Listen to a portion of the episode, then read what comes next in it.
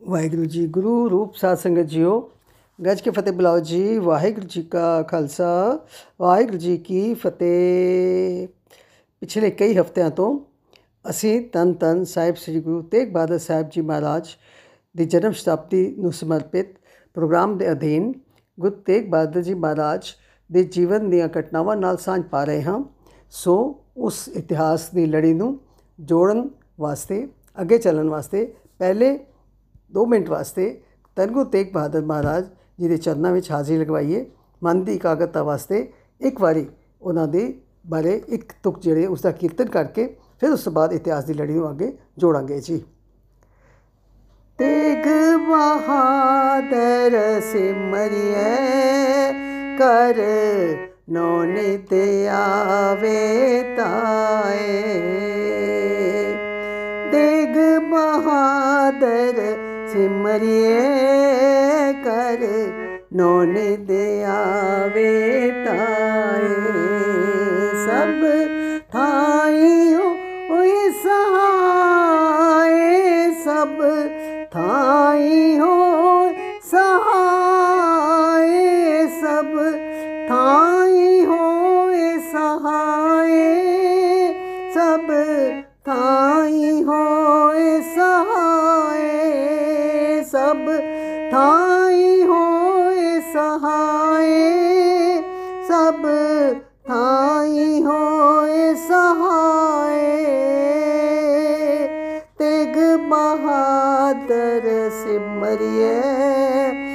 ਕਰ, ਨੋਨ ਦੇ ਆਵੇ ਤਾਏ।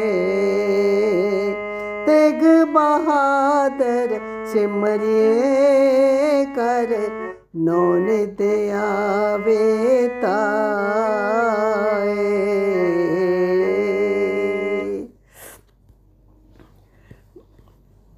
ਹਾਂਜੀ, ਪਿਛਲੀ ਇਤਿਹਾਸ ਦੀ ਲੜੀ ਨੂੰ ਜੋੜਨ ਵਾਸਤੇ ਬੇਨਤੀ ਕਰਾਂ। ਅਸੀਂ ਗੱਲ ਇੱਥੇ ਛੱਡੀ ਸੀ ਕਿ ਧੰਨ ਗੁਰੂ ਤੇਗ ਬਹਾਦਰ ਮਹਾਰਾਜ ਜੀ ਦੀ ਚੜ੍ਹਦੀ ਕਲਾ ਨੂੰ ਦੇਖ ਕੇ ਤੀਰਮਲ ਬਹੁਤ ਈਰਖਾ ਕਰਦਾ ਸੀ। ਸੋ ਉਸਨੇ ਤੇ ਹੱਦ ਹੀ ਮੁਕਾ ਦਿੱਤੀ ਕਿ ਉਸਨੇ ਆਪਣੇ ਮਸੰਦਾਂ ਨੂੰ ਨਾਲ ਲੈ ਕੇ ਤੇ ਆ ਕੇ ਹਮਲਾ ਕਰ ਦਿੱਤਾ। ਗੁਰੂ ਤੇਗ ਬਹਾਦਰ ਜੀ ਮਹਾਰਾਜ ਦੇ ਉੱਤੇ ਗੋਲੀ ਚਲਾ ਦਿੱਤੀ। ਇੱਥੇ ਅਸੀਂ ਗੱਲ ਛੱਡੀ ਸੀ ਕਿ ਠੀਕ ਹੈ ਗੋਲੀ ਉਹਨਾਂ ਨੂੰ ਨਹੀਂ ਲੱਗੀ, ਲੇਕਿਨ ਉਹ ਉਸਨੇ ਕੀ ਕੀਤਾ? ਆਪਣੇ ਮਸੰਦ ਮਸੰਦ ਕੋਲੋਂ, ਸ਼ੀਆ ਮਸੰਦ ਕੋਲੋਂ ਗੋਲੀ ਚਲਵਾਈ ਸੀ। ਔਰ ਉਸ ਤੋਂ ਬਾਅਦ ਸਾਰਾ ਸਮਾਨ, ਪੂਜਾ ਦਾ ਜਿੰਨਾ ਵੀ ਉੱਥੇ ਪੇਟਾ ਦਾ ਸਮਾਨ ਸੀ, ਉਸ ਬਣ ਕੇ ਤੇ ਉੱਥੋਂ ਉਹ ਚੱਲਣ ਲੱਗਾ। ਇੰਨੀ ਦੇਰ 'ਚ ਗੋਲੀ ਦੀ ਆਵਾਜ਼ ਸੁਣ ਕੇ ਮੱਖਣ ਸ਼ਾਹ ਉੱਥੇ ਪਹੁੰਚਿਆ। ਜਦ ਮੱਖਣ ਸ਼ਾਹ ਪਹੁੰਚਿਆ, ਉਸਨੇ ਦੇਖਿਆ ਬਹੁਤ ਗੁੱਸਾ ਆਇਆ। ਗੁੱਸੇ 'ਚ ਆ ਕੇ ਉਸਨੇ ਆਪਣੇ ਆਦਮੀਆਂ ਨੂੰ ਬੁਲਾਇਆ ਤੇ ਉਹਨਾਂ ਦੇ ਆਦਮੀਆਂ ਨੂੰ ਦੇਖ ਕੇ ਉਹ ਸਾਰੇ ਮਸੰਦ ਜਿਹੜੇ ਸੀ, ਉਹ ਸਾਰੇ ਭੱਜ ਗਏ। ਤੇ ਮੱਖਣ ਸ਼ਾਹ ਨੇ ਜੋ ਤਨ ਪਦਾਰਥ ਉਹਨਾਂ ਨੇ ਬੰਨ ਰੱਖਿਆ ਸੀ, ਉਹ ਸਾਰਾ ਵਾਪਸ ਇਕੱਠਾ ਕਰਕੇ ਲਿਆਂਦਾ। ਛੇ ਮਸੰਦ ਨੂੰ ਬੰਨ ਕੇ ਤੇ ਮਹਾਰਾਜ ਦੇ ਸਾਹਮਣੇ ਪੇਸ਼ ਕੀਤਾ, ਪਰ ਮਹਾਰਾਜ ਨੇ ਉਸ ਨੂੰ ਕੋਈ ਸਜ਼ਾ ਨਹੀਂ ਦਿੱਤੀ। ਮਹਾਰਾਜ ਨੇ ਹੁਕਮ ਕੀਤਾ ਕਿ ਜੋ ਸਮਾਨ ਇਹਨਾਂ ਕੋਲੋਂ ਤੁਸੀਂ ਲਿਆ ਵਾਪਸ ਦੇ ਦਿਓ, ਇਹ ਲਾਲਚ ਵਿੱਚ ਫਸੇ ਹੋਏ ਨੇ। ਇਹਨਾਂ ਨੂੰ ਧਨ ਦੌਲਤ ਦਾ ਲਾਲਚ ਹੈ, ਇਹਨਾਂ ਇਹਨਾਂ ਦਾ ਲਾਲਚ ਹੀ ਇਹਨਾਂ ਨੂੰ ਮਾਰੇਗਾ ਤੇ ਉਹਨਾਂ ਨੇ ਤੀਰ ਮਲ ਨੂੰ ਵੀ ਕੋਈ ਸਜ਼ਾ ਨਹੀਂ ਦਿੱਤੀ। ਇਸ ਤਰੀਕੇ ਨਾਲ ਬੜੇ ਵੱਡੇ ਜਿਗਰੇ ਨਾਲ, ਇਤਨੇ ਇਤਨੇ ਵੱਡੇ ਹਮਲੇ ਨੂੰ ਵੀ ਗੁਰੂ ਤੇਗ ਬਹਾਦਰ ਜੀ ਬੜੇ ਠੰਡੇ ਸੁਭਾਅ ਨਾਲ ਸਭ ਮਾਫ ਕਰ ਦਿੱਤਾ। ਖੈਰ ਹੁਣ ਉੱਥੇ ਇਹ ਸੀ ਕਿ ਕੁਝ ਚਿਰ ਦੇ ਬਾਅਦ ਸ਼ਿਕਾਇਤਾਂ ਪਹੁੰਚਣ ਲੱਗ ਪਈਆਂ ਕਿ ਪ੍ਰਿਥੀ ਚੰਦ ਦੇ ਪੋਤਰੇ, ਜਿਸ ਦਾ ਨਾਂ ਸੀ ਹਰਜੀ ਹਰਜੀ ਨੇ ਹਰਮੰਦਰ ਸਾਹਿਬ ਦੇ ਉੱਤੇ ਕਬਜ਼ਾ ਕਰ ਲਿਆ ਔਰ ਉੱਥੇ ਉਹ ਆਪਣੀ ਮਰਜ਼ੀ ਦੇ ਨਾਲ ਜੋ ਵੀ ਕੰਮ, ਗਲਤ ਕੰਮ ਵੀ ਉੱਥੇ ਉਹ ਕਰਵਾ ਰਿਹਾ ਹੈ। ਦੂਸਰੀ ਗੱਲ ਕਿ ਉਹ ਆਪੇ ਕਵਿਤਾ ਲਿਖ ਲੈਂਦਾ ਹੈ। ਕਵਿਤਾ ਲਿਖ ਕੇ ਤੇ ਰਾਗੀਆਂ ਕੋਲੋਂ ਉਹਦਾ ਕੀਰਤਨ ਕਰਾਂਦਾ ਹੈ ਔਰ ਉਸ ਨੂੰ ਬਾਣੀ ਦੇ ਤੌਰ ਤੇ ਸੰਗਤਾਂ ਦੇ ਪ੍ਰਚਾਰ ਕਰ ਰਿਹਾ ਹੈ। ਸੋ ਇਸ, ਇਹ ਗੱਲ ਸੁਣ ਕੇ ਮਹਾਰਾਜ ਦੇ ਕੋਲੋਂ ਬਰਦਾਸ਼ਤ ਨਹੀਂ ਹੋਇਆ ਕਿ ਗੁਰਬਾਣੀ ਦਾ ਉਸ, ਉਹ ਜਿਹੜਾ ਹੈ, ਨਿਰਾਦਰ ਕਰ ਰਿਹਾ ਹੈ, ਉਹ ਝੂਠੀ ਬਾਣੀ ਦੇ ਪ੍ਰਚਾਰ ਦਾ, ਝੂਠੀ ਬਾਣੀ ਦਾ ਪ੍ਰਚਾਰ ਕਰ ਰਿਹਾ ਸੋ ਮਨ ਬਣਾਇਆ ਕਿ ਅਸੀਂ ਇਸ ਪ੍ਰਚਾਰ, ਝੂਠੇ ਪ੍ਰਚਾਰ ਨੂੰ ਰੋਕਣ ਵਾਸਤੇ ਅੰਮ੍ਰਿਤਸਰ ਸਾਨੂੰ ਜਾਣਾ ਚਾਹੀਦਾ ਸੋ ਮੱਖਣ ਸ਼ਾਹ ਨਾਲ ਸਲਾਹ ਕੀਤੀ ਤੇ ਮੱਖਣ ਸ਼ਾਹ ਨੇ ਕਿਹਾ, ਠੀਕ ਹੈ। ਤੇ ਉਹ, ਅਸੀਂ ਨਾਲ ਚੱਲਾਂਗੇ। ਸੋ ਮੱਖਣ ਸ਼ਾਹ ਨਾਲ ਚੱਲਿਆ। ਕੋਈ ਸੰਗਤ ਵੀ ਨਾਲ ਚੱਲੀ। ਰਸਤੇ 'ਚੋਂ ਵੀ ਸੰਗਤ ਜਿਹੜੀ ਸੀ, ਉਹ ਕੁਝ ਨਾਲ ਜੁੜਦੀ ਗਈ। ਤੇ ਉਸ ਵਕਤ ਗੁਰੂ ਤੇਗ ਬਹਾਦਰ ਜੀ ਉੱਥੋਂ ਚੱਲ ਕੇ ਪਹੁੰਚੇ ਕਿੱਥੇ? ਅੰਮ੍ਰਿਤਸਰ, ਦਰਬਾਰ ਸਾਹਿਬ। ਦਰਬਾਰ ਸਾਹਿਬ ਪਹੁੰਚੇ ਤਾਂ ਉਸ ਉਹਨਾਂ ਦੇ ਆਉਣ ਦੀ ਖਬਰ ਹਰਜੀ ਜੋ ਕਿ ਪ੍ਰਿਥੀ ਚੰਦ ਦਾ ਪੋਤਰਾ ਸੀ, ਉਸ ਨੂੰ ਪਤਾ ਲੱਗ ਗਈ ਤੇ ਉਸਨੇ ਕੀ ਕੀਤਾ ਕਿ ਉਸਨੇ ਉਹਨਾਂ ਦੇ ਪਹੁੰਚਣ ਤੋਂ ਪਹਿਲੇ, ਗੁਰੂ ਸਾਹਿਬ ਦੇ ਪਹੁੰਚਣ ਤੋਂ ਪਹਿਲੇ ਹੀ ਦਰਸ਼ਨੀ ਡਿਓੜੀ ਨੂੰ ਤਾਲਾ ਲਗਵਾ ਦਿੱਤਾ। ਦਰਸ਼ਨੀ ਡਿਓੜੀ ਸਭ ਨੂੰ ਪਤਾ ਹੈ ਜਦੋਂ ਅਸੀਂ ਦਰਸ਼ਨ ਜਾਂਦੇ ਆ ਦਰਬਾਰ ਸਾਹਿਬ ਦਰਸ਼ਨ ਕਰਨ ਵਾਸਤੇ, ਸਭ ਤੋਂ ਪਹਿਲੇ ਦਰਸ਼ਨੀ ਡਿਓੜੀ ਦੇ ਵਿੱਚੋਂ ਲੰਘ ਕੇ ਜਾਈਦਾ ਤੇ ਉਸ, ਉਹਦਾ ਬਹੁਤ ਵੱਡਾ ਉਸ ਦਾ ਦਰਵਾਜ਼ਾ ਹੈ। ਉਸ ਦਰਵਾਜ਼ਾ ਜਿਹੜਾ ਕਿ ਹੁਣ ਕੁਝ ਦਿਨ ਪਹਿਲੇ ਸਾਰਾ ਉਹ ਦਰਵਾਜ਼ਾ ਜਿਹੜਾ ਉਹ ਚਾਂਦੀ ਦੇ ਦਰਵਾਜ਼ੇ ਉਸ ਨੂੰ ਲਗਾਏ ਗਏ ਨੇ। ਸੋ ਉਸ ਡਿਓੜੀ ਨੂੰ ਉਸਨੇ ਤਾਲੇ ਲਗਵਾ ਦਿੱਤੇ, ਆਪ ਛੁਪ ਗਿਆ ਤੇ ਉਸ ਦਾ ਮਤਲਬ ਇਹ ਸੀ ਕਿ ਮੈਂ ਕਿਸੇ ਵੀ ਤਰੀਕੇ ਗੁਰੂ ਤੇਗ ਬਹਾਦਰ ਜੀ ਨੂੰ ਦਰਬਾਰ ਸਾਹਿਬ ਹਰਬੰਦਰ ਸਾਹਿਬ ਦੇ ਅੰਦਰ ਵੜਨ ਨਹੀਂ ਦਿਆਂਗਾ। ਜੇ ਇੱਕ ਵਾਰੀ ਉਹ ਚਲੇ ਗਏ ਤੇ ਫਿਰ ਮੈਨੂੰ ਕਿਹਨੇ ਪੁੱਛਣਾ? ਸੱਚੇ ਗੁਰੂ ਦੇ ਪਿੱਛੇ ਸਾਰੀ ਸੰਗਤ ਦੇ ਅੰਦਰ ਚਲੀ ਜਾਏਗੀ ਤੇ ਫਿਰ ਮੇਰਾ ਤੇ ਰੋਜ਼ੀ ਰੋਟੀ ਜਿਹੜੀ ਹੈ ਉਹ ਖਤਮ ਹੋ ਜਾਏਗੀ। ਸੋ ਉਸਨੇ ਤਾਲਾ ਲਗਵਾ ਕੇ ਆਪ ਉਹ ਛੁਪ ਗਿਆ। ਗੁਰੂ ਮਹਾਰਾਜ ਪਹੁੰਚੇ। ਉਹ ਤਾਂ ਕੱਟ ਕਰਦੇ ਕੇ ਅੰਦਰ ਕੀ ਜਾਣਤ, ਜਾਣਦੇ ਸੀ ਕਿ ਉਸ ਦੀ ਕੀ ਨੀਅਤ ਹੈ। ਸੋ ਉਸ ਦੀ ਨੀਅਤ ਨੂੰ ਸਮਝਦੇ ਹੋਏ ਉਹਨਾਂ ਨੇ ਕੋਈ ਰਿਬਟ ਨਹੀਂ ਕੀਤਾ। ਕੋਈ ਉਸ ਦਾ ਅਗੋਂ ਇਹ ਨਹੀਂ ਕਿਹਾ ਕਿ ਉਸਨੇ ਇਹ ਕੰਮ ਕਿਉਂ ਕੀਤਾ ਜਾਂ ਉਸਨੇ ਗਲਤ ਕੀਤਾ। ਬੜੇ ਸਹਿਜ ਸੁਭਾ ਗੁਰੂ ਤੇਗ ਬਹਾਦਰ ਜੀ ਦੇ ਜੀਵਨ ਨੂੰ ਅਸੀਂ ਪੜ੍ਹਦੇ ਹਾਂ ਤੇ ਉਹਨਾਂ ਦਾ ਸਹਿਜ ਸੁਭਾ ਜਿਹੜਾ ਉਹ ਸਾਡੇ ਸਾਹਮਣੇ ਆਉਂਦਾ ਹੈ ਕਿ ਉਹ ਕਦੀ ਉਹ ਕਿਸੇ ਗੱਲ ਦੇ ਉੱਤੇ ਵੀ ਉਬਲੇ ਨਹੀਂ, ਇੱਕਦਮ ਗੁੱਸਾ ਨਹੀਂ ਕੀਤਾ, ਇੱਕਦਮ ਕਿਸੇ ਗੱਲ ਦਾ ਰਿਬਟ ਨਹੀਂ ਕੀਤਾ। ਉਹਨਾਂ ਨੇ ਕੀ ਕੀਤਾ? ਸੰਗਤ ਨੂੰ ਕਿਹਾ ਬਸ, ਦਰਸ਼ਨ ਡੇੜੀ ਨੂੰ ਤਾਲਾ ਲੱਗਿਆ, ਕੋਈ ਗੱਲ ਨਹੀਂ, ਸਰੋਵਰ ਹੈ, ਚਲੋ ਸਰੋਵਰ 'ਚ ਇਸ਼ਨਾਨ ਕਰੀਏ। ਗੁਰੂ ਜੀ ਨੇ ਇਸ਼ਨਾਨ ਕੀਤਾ, ਸੰਗਤ ਨੇ ਇਸ਼ਨਾਨ ਕੀਤਾ ਤੇ ਬਾਹਰ ਹੀ ਉਹਨਾਂ ਨੇ ਦੀਵਾਨ ਸਜਾਇਆ। ਉਹ ਦੀਵਾਨ ਕਿਹੜੀ ਜਗ੍ਹਾ ਤੇ ਸਜਾਇਆ ਸੀ? ਜਿੱਥੇ ਹੁਣ ਅਸੀਂ ਦਰਬਾਰ ਸਾਹਿਬ ਜਾਂਦੇ ਆ ਤੇ ਗੁਰਦੁਆਰਾ ਥੜਾ ਸਾਹਿਬ ਹੈ।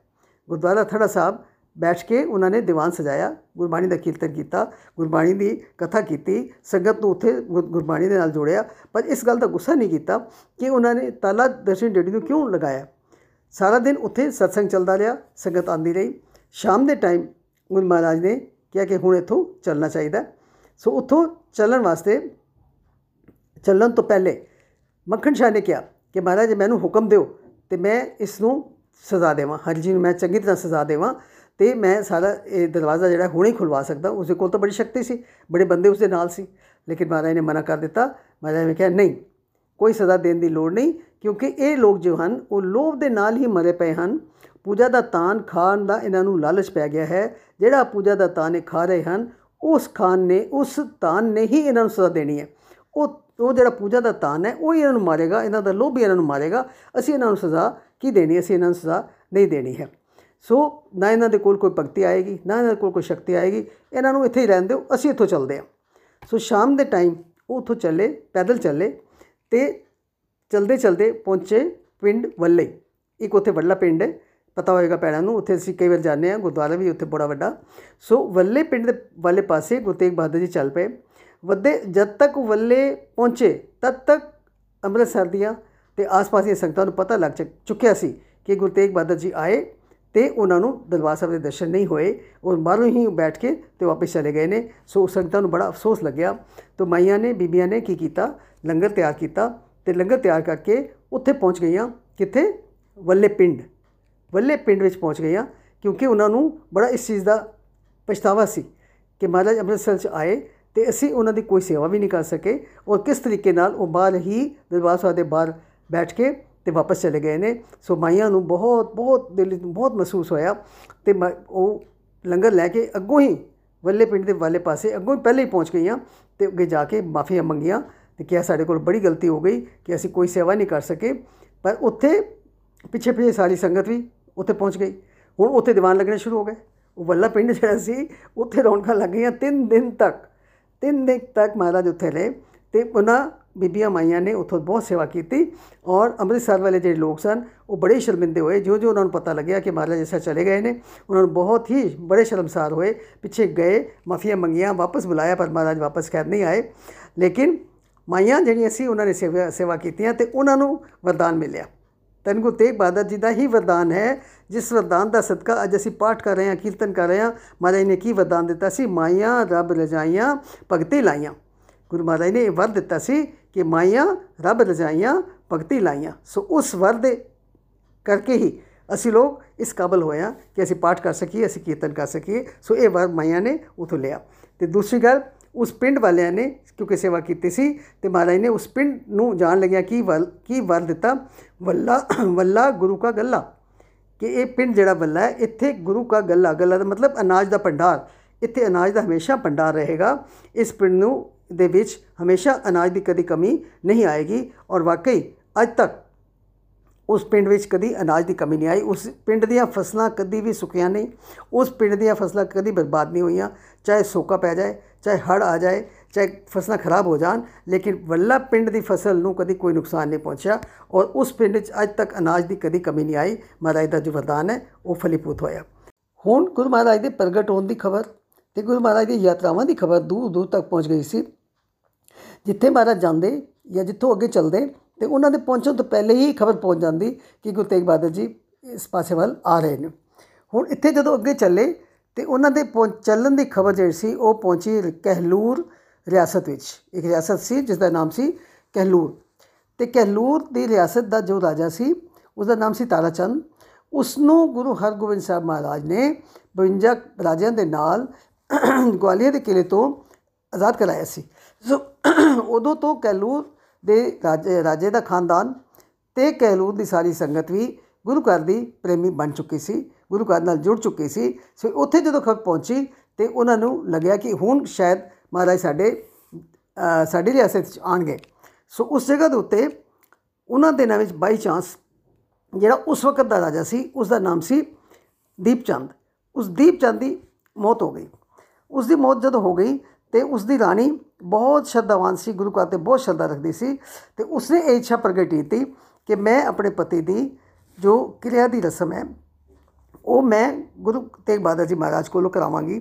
ਸੋ ਸੰਦੇਸ਼ਾ ਭੇਜਿਆ ਗਿਆ ਕਿ ਮਹਾਰਾਜ, ਰਾਣੀ ਨੇ ਯਾਦ ਕੀਤਾ, ਤੁਸੀਂ ਕਹਿਲੂਰ ਦੀ ਰਿਆਸਤ ਵਿੱਚ ਆਓ ਤੇ ਉਸ ਦੇ ਪਤੀ ਦੀ ਜੋ ਕਿਰਿਆ ਕਰਮ ਦੀ ਰਸਮ ਹੈ, ਉਹ ਰਾਣੀ ਦੀ ਇੱਛਾ ਹੈ ਕਿ ਉਹ ਤੁਹਾਡੇ ਕੋਲ ਕਰਾਈ ਜਾਏ। ਸੋ ਤੁਸੀਂ ਉੱਥੇ ਜ਼ਰੂਰ ਜ਼ਰੂਰ ਦਰਸ਼ਨ ਦਿਓ। ਸੋ ਉਹਦਾ ਪ੍ਰੇਮ ਦੇਖ ਕੇ ਉਹਦੀ ਸ਼ਰਧਾ ਵੇਖ ਕੇ ਮਹਾਰਾਜ ਨੇ ਫੈਸਲਾ ਕਰ ਲਿਆ ਕਿ ਹੁਣ ਅਸੀਂ ਚੱਲਾਂਗੇ ਉਧਰ ਕਹਿਲੂਰ ਨਾਮ ਦੀ ਰਿਆਸਤ ਸੀ, ਉਸ ਪਾਸੇ ਵੱਲ ਅਸੀਂ ਚੱਲਾਂਗੇ। ਸੋ ਉੱਥੇ ਚਲੇ ਗਏ। ਉੱਥੇ ਚਲੇ ਗਏ ਤੇ ਉਹਨਾਂ ਨੇ ਕੀ ਦੇਖਿਆ ਕਿ ਰਾਜੇ ਦਾ ਸਾਰਾ ਖਾਨਦਾਨ ਬਹੁਤ ਸ਼ਰਧਾਵਾਨ ਸੀ।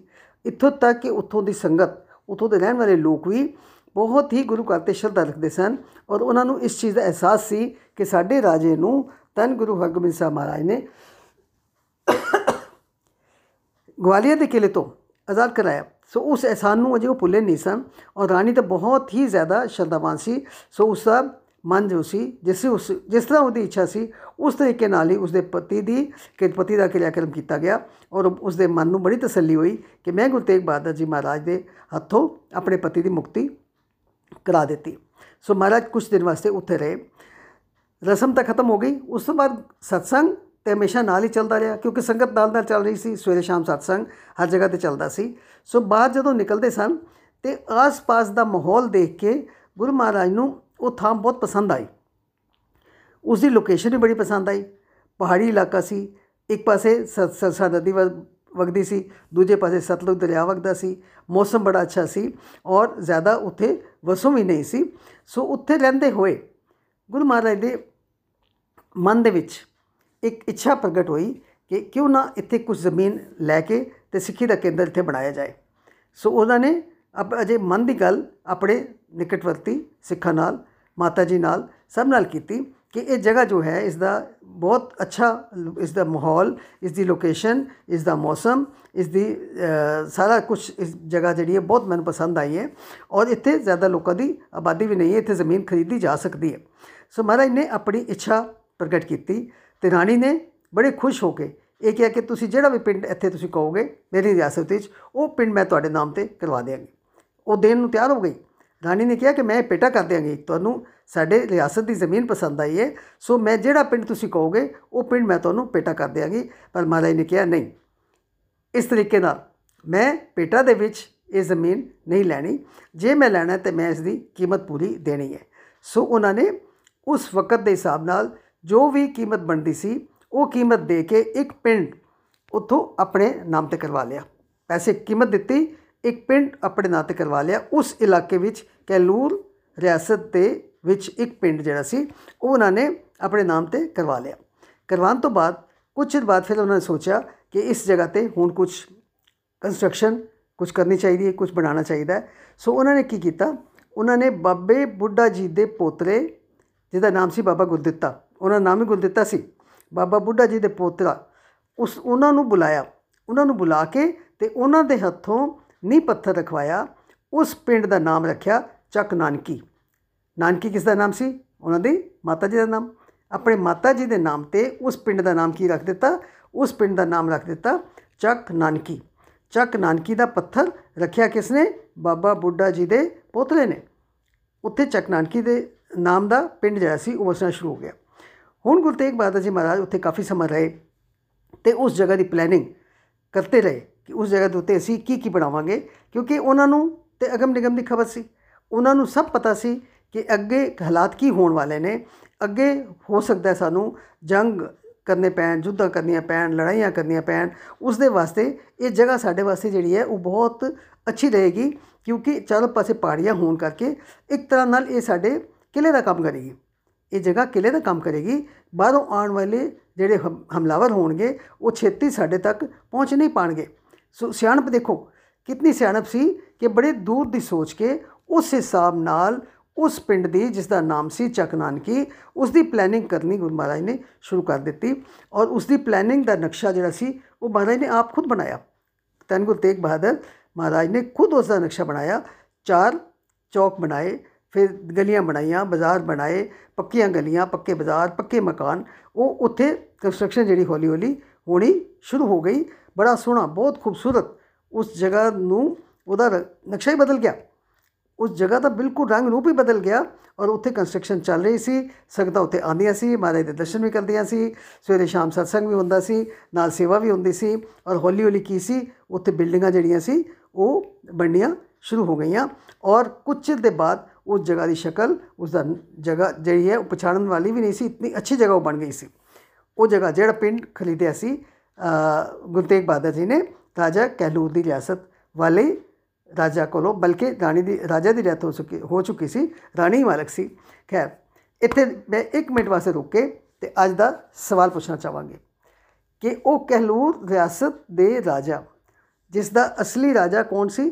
ਤਾਰਾ ਚੰਦ ਜਿਸ ਨੂੰ ਗੁਰੂ ਹਰਗੋਬਿੰਦ ਸਾਹਿਬ ਮਹਾਰਾਜ ਨੇ ਅ, ਗਵਾਲੀਅਰ ਦੇ ਕਿਲੇ ਤੋਂ ਛੁਡਵਾਇਆ ਸੀ ਕੈਦ ਚੋਂ ਰਿਹਾ ਕਰਵਾਇਆ ਸੀ 52 ਰਾਜਿਆਂ ਦੇ ਨਾਲ ਤੇ ਉਸ ਦਾ ਉਸ ਉਸ ਸਮੇਂ ਦਾ ਜਦੋਂ ਗੁਰੂ ਤੇਗ ਬਹਾਦਰ ਜੀ ਉੱਥੇ ਪਹੁੰਚੇ ਉਸ ਸਮੇਂ ਦਾ ਰਾਜਾ ਜਿਹੜਾ ਸੀ ਉਸ ਦਾ ਨਾਮ ਸੀ ਦੀਪ ਚੰਦ ਸੋ ਉਸ ਦੀਪ ਚੰਦ ਦੀ ਰਾਣੀ ਦੇ ਕੋਲੋਂ ਗੁਰੂ ਮਹਾਰਾਜ ਨੇ ਉਹ ਪਿੰਡ ਜਿਹੜਾ ਪੈਸੇ ਦੇ ਕੇ ਖਰੀਦਿਆ ਸੀ ਉਸ ਪਿੰਡ ਦਾ ਕੀ ਨਾਮ ਸੀ? ਉਸ ਪਿੰਡ ਦਾ ਕੀ ਨਾਮ ਸੀ? ਸੋ ਅੱਜ ਦਾ ਸਵਾਲ ਮੈਂ ਇਹ ਪੁੱਛਣਾ ਚਾਹ ਰਹੀ ਹਾਂ ਕਿ ਉਹ ਜ਼ਮੀਨ ਜਿਹੜੀ ਪੈਸੇ ਦੇ ਕੇ ਮਹਾਰਾਜ ਨੇ ਕਹਿਲੂਰ ਦੇ ਰਾਜੇ ਰਾਣੀ ਕੋਲੋਂ ਖਰੀਦੀ ਸੀ। ਉਸ ਪਿੰਡ ਦਾ ਕੀ ਨਾਮ ਸੀ? ਜਿਸ ਦਾ ਨਾਮ ਬਾਅਦ ਵਿੱਚ ਉਹਨਾਂ ਨੇ ਬਾਬਾ ਗੁਰਦਿੱਤਾ ਜੀ ਕੋਲੋਂ, ਬਾਬਾ ਗੁਰਦਿੱਤਾ ਕਿਹੜੇ ਬਾਬਾ ਗੁਰਦਿੱਤਾ ਜੀ? ਬਾਬਾ ਬੁੱਢਾ ਜੀ ਦੇ ਪੋਤਰੇ ਕੋਲੋਂ ਨਹੀਂ ਰਖਵਾ ਕੇ ਉਸ ਦਾ ਨਾਮ ਰਖਵਾਇਆ ਚੱਕ ਨਾਨਕੀ। ਸੋ ਚੱਕ ਨਾਨਕੀ ਤਾਂ ਮਹਾਰਾਜ ਨੇ ਨਾਮ ਰੱਖਿਆ ਸੀ, ਲੇਕਿਨ ਪਹਿਲੇ ਸ਼ੁਰੂ ਵਿੱਚ ਜਦੋਂ ਜ਼ਮੀਨ ਖਰੀਦੀ ਗਈ ਸੀ ਤਾਂ ਵੀ ਤਾਂ ਉਸ ਦਾ ਕੋਈ ਨਾਮ ਹੋਏਗਾ। ਸੋ ਤੁਸੀਂ ਅੱਜ ਇਸ ਸਵਾਲ ਦਾ ਜਵਾਬ ਦੇਣਾ ਹੈ ਕਿ ਜਿਹੜਾ ਪਿੰਡ ਮਹਾਰਾਜ ਨੇ ਪੈਸੇ ਦੇ ਕੇ ਖਰੀਦਿਆ ਸੀ, ਉਸ ਪਿੰਡ ਦਾ ਕੀ ਨਾਮ ਸੀ? ਤੇ ਫਿਰ ਸਮਾਂ ਪਾ ਕੇ ਉਸ ਜਗ੍ਹਾ ਦਾ ਨਾਮ ਜਦੋਂ ਗੁਰੂ ਗੋਬਿੰਦ ਸਿੰਘ ਜੀ ਮਹਾਰਾਜ ਪਟਨੇ ਤੋਂ ਵਾਪਸ ਆਏ, ਪੰਜਾਬ ਆਏ ਔਰ ਇਸ ਜਗ੍ਹਾ ਤੇ ਪਹੁੰਚੇ ਤੇ ਉਸ ਵਕਤ ਇਸ ਜਗ੍ਹਾ ਦਾ ਨਾਮ ਬਦਲ ਕੇ ਰੱਖਾ ਗਿਆ, ਅਨੰਦਪੁਰ ਸਾਹਿਬ। ਗੁਰੂ ਗੋਬਿੰਦ ਸਿੰਘ ਜੀ ਦੇ ਆਉਣ ਤੋਂ ਬਾਅਦ ਇਸ ਜਗ੍ਹਾ ਦਾ ਨਾਮ ਬਦਲ ਕੇ ਮਹਾਰਾਜ ਨੂੰ ਵੀ ਇਹ ਜਗ੍ਹਾ ਬਹੁਤ ਪਸੰਦ ਆਈ, ਗੁਰੂ ਗੋਬਿੰਦ ਸਿੰਘ ਜੀ ਨੂੰ ਵੀ। ਉਹਨਾਂ ਨੇ ਕਿਹਾ, ਅਨੰਦਪੁਰੀ ਹੈ ਇੱਥੇ ਤੇ ਨਿਰਾ ਆਨੰਦ ਹੀ ਆਨੰਦ ਹੈ। ਸੋ ਉਹਨਾਂ ਦੇ ਕਹਿਣ ਤੇ ਇਸ ਜਗ੍ਹਾ ਦਾ ਨਾਮ ਰੱਖਿਆ ਗਿਆ, ਅਨੰਦਪੁਰ ਸਾਹਿਬ। ਸੋ ਉਸ ਅਨੰਦਪੁਰ ਸਾਹਿਬ ਵਾਲੀ ਜਗ੍ਹਾ ਦੇ ਬਾਰੇ ਅੱਜ ਅਸੀਂ ਗੱਲ ਕਰ ਰਹੇ ਸੀ। ਸੋ ਹੌਲੀ ਹੌਲੀ ਕੀ ਹੋਇਆ ਕਿ ਉਹ ਸ਼ਹਿਰ ਦੇ ਉੱਤੇ ਉੱਥੇ ਵਸਣਾ ਸ਼ੁਰੂ ਹੋ ਗਿਆ। ਲੇਕਿਨ ਗੁਰੂ ਮਹਾਰਾਜ ਉੱਥੇ ਟਿਕੇ ਨਹੀਂ। ਗੁਰੂ ਤੇਗ ਬਹਾਦਰ ਜੀ ਨੇ ਮਨ ਵਿੱਚ ਆਪਣੇ ਮਨ ਦੇ ਵਿੱਚ ਜੋ ਪਲਾਨ ਬਣਾ ਰੱਖਿਆ ਸੀ, ਗੁਰਮਤ ਪ੍ਰਚਾਰ ਦਾ, ਉਸ ਹਿਸਾਬ ਨਾਲ ਉਹ ਪ੍ਰਚਾਰ ਕਰਨ ਵਾਸਤੇ ਅੱਗੇ ਚੱਲਦੇ ਹੀ ਰਹੇ। ਔਰ ਇੱਕ ਗੱਲ ਮੈਂ ਇੱਥੇ ਤੁਹਾਨੂੰ ਦੱਸ ਦਿਆਂ ਕਿ ਗੁਰੂ ਸਾਹਿਬਾਨ ਦੇ ਜਿਤਨੇ ਗੁਰੂ ਸਾਹਿਬਾਨ ਦਾ ਇਤਿਹਾਸ ਅਸੀਂ ਪੜ੍ਹਦੇ ਆ ਸਾਰਿਆਂ ਵਿੱਚੋਂ ਸਭ ਤੋਂ ਵੱਧ ਯਾਤਰਾ ਪੈਦਲ ਯਾਤਰਾ, ਸਭ ਤੋਂ ਵੱਧ ਪ੍ਰਚਾਰਕ ਯਾਤਰਾ ਜਿਹੜੀ ਕੀਤੀ ਹੈ ਜਾਂ ਗੁਰੂ ਨਾਨਕ ਦੇਵ ਜੀ ਨੇ ਕੀਤੀ ਤੇ ਜਾਂ ਗੁਰੂ ਤੇਗ ਬਹਾਦਰ ਜੀ ਨੇ ਕੀਤੀ। ਗੁਰੂ ਤੇਗ ਬਹਾਦਰ ਜੀ ਤਕਰੀਬਨ ਉਹਨਾਂ ਸਾਰੀਆਂ ਜਗ੍ਹਾ ਤੇ ਗਏ ਨੇ, ਬਹੁਤ ਸਾਰੀਆਂ ਸਾਰੀਆਂ ਤਾਂ ਨਹੀਂ ਕਹਿ ਸਕਦੇ, ਬਹੁਤ ਸਾਰੀਆਂ ਜਗ੍ਹਾ ਤੇ ਗਏ ਨੇ ਜਿੱਥੇ ਜਿੱਥੇ ਗੁਰੂ ਨਾਨਕ ਦੇਵ ਜੀ ਗਏ ਸਨ। ਮਤਲਬ ਯਾਤਰਾ ਜਿਹੜੀ ਕੀਤੀ ਹੈ, ਉਹ ਗੁਰੂ ਤੇਗ ਬਹਾਦਰ ਜੀ ਨੇ ਵੀ ਬਹੁਤ ਜ਼ਿਆਦਾ ਕੀਤੀ ਹੈ। ਸੋ ਉੱਥੋਂ ਅਨੰਦਪੁਰ ਸਾਹਿਬ, ਉਸ ਵਕਤ ਉਹਦਾ ਨਾਮ ਚੱਕ ਨਾਨਕੀ ਸੀ। ਚੱਕ ਨਾਨਕੀ ਤੋਂ ਜਦੋਂ ਚੱਲੇ ਨੇ ਤੇ ਆਪਣੇ ਮਨ ਮਨ ਵਿੱਚ ਇੱਕ ਨਕਸ਼ਾ ਬਣਾ ਕੇ ਚੱਲੇ ਸਨ ਕਿ ਮੈਂ ਕਿੱਥੇ ਕਿੱਥੇ ਜਾਣਾ ਹੈ ਔਰ ਮੈਂ ਕਿੱਥੇ ਕਿੱਥੇ ਜਗ੍ਹਾ ਦੀ ਜਾ ਕੇ ਯਾਤਰਾ ਕਰਨੀ ਹੈ, ਕਿੱਥੇ ਜਾ ਕੇ ਸੰਗਤ ਨੂੰ ਮਿਲਣਾ ਹੈ, ਕਿੱਥੇ ਜਾ ਕੇ ਸੰਗਤ ਨੂੰ ਜੋੜਨਾ ਹੈ ਕਿ ਕੁਝ ਚਿਰ ਪਹਿਲੇ ਤੋਂ ਸੰਬਤ ਸੰਗਤ ਜਿਹੜੀ ਉਹ ਖਿੰਡ ਪੁੰਡ ਚੁੱਕੀ ਸੀ, ਸੋ ਗੁਰੂ ਮਹਾਰਾਜ ਪੰਥ ਨੂੰ ਫਿਰ ਤੋਂ ਮੁੜ ਕੇ ਜੋੜਨਾ ਚਾਹੁੰਦੇ ਸਨ। ਸੋ ਇੱਥੋਂ ਚੱਕ ਨਾਨਕੀ ਤੋਂ ਚੱਲ ਕੇ ਤੇ ਫਿਰ ਗੁਰੂ ਮਹਾਰਾਜ ਅੱਗੇ ਕਿੱਥੇ ਗਏ, ਇਸ ਦੀ ਵਿਚਾਰ ਅਸੀਂ ਫਿਰ ਅਗਲੇ ਹਫ਼ਤੇ ਕਰਾਂਗੇ।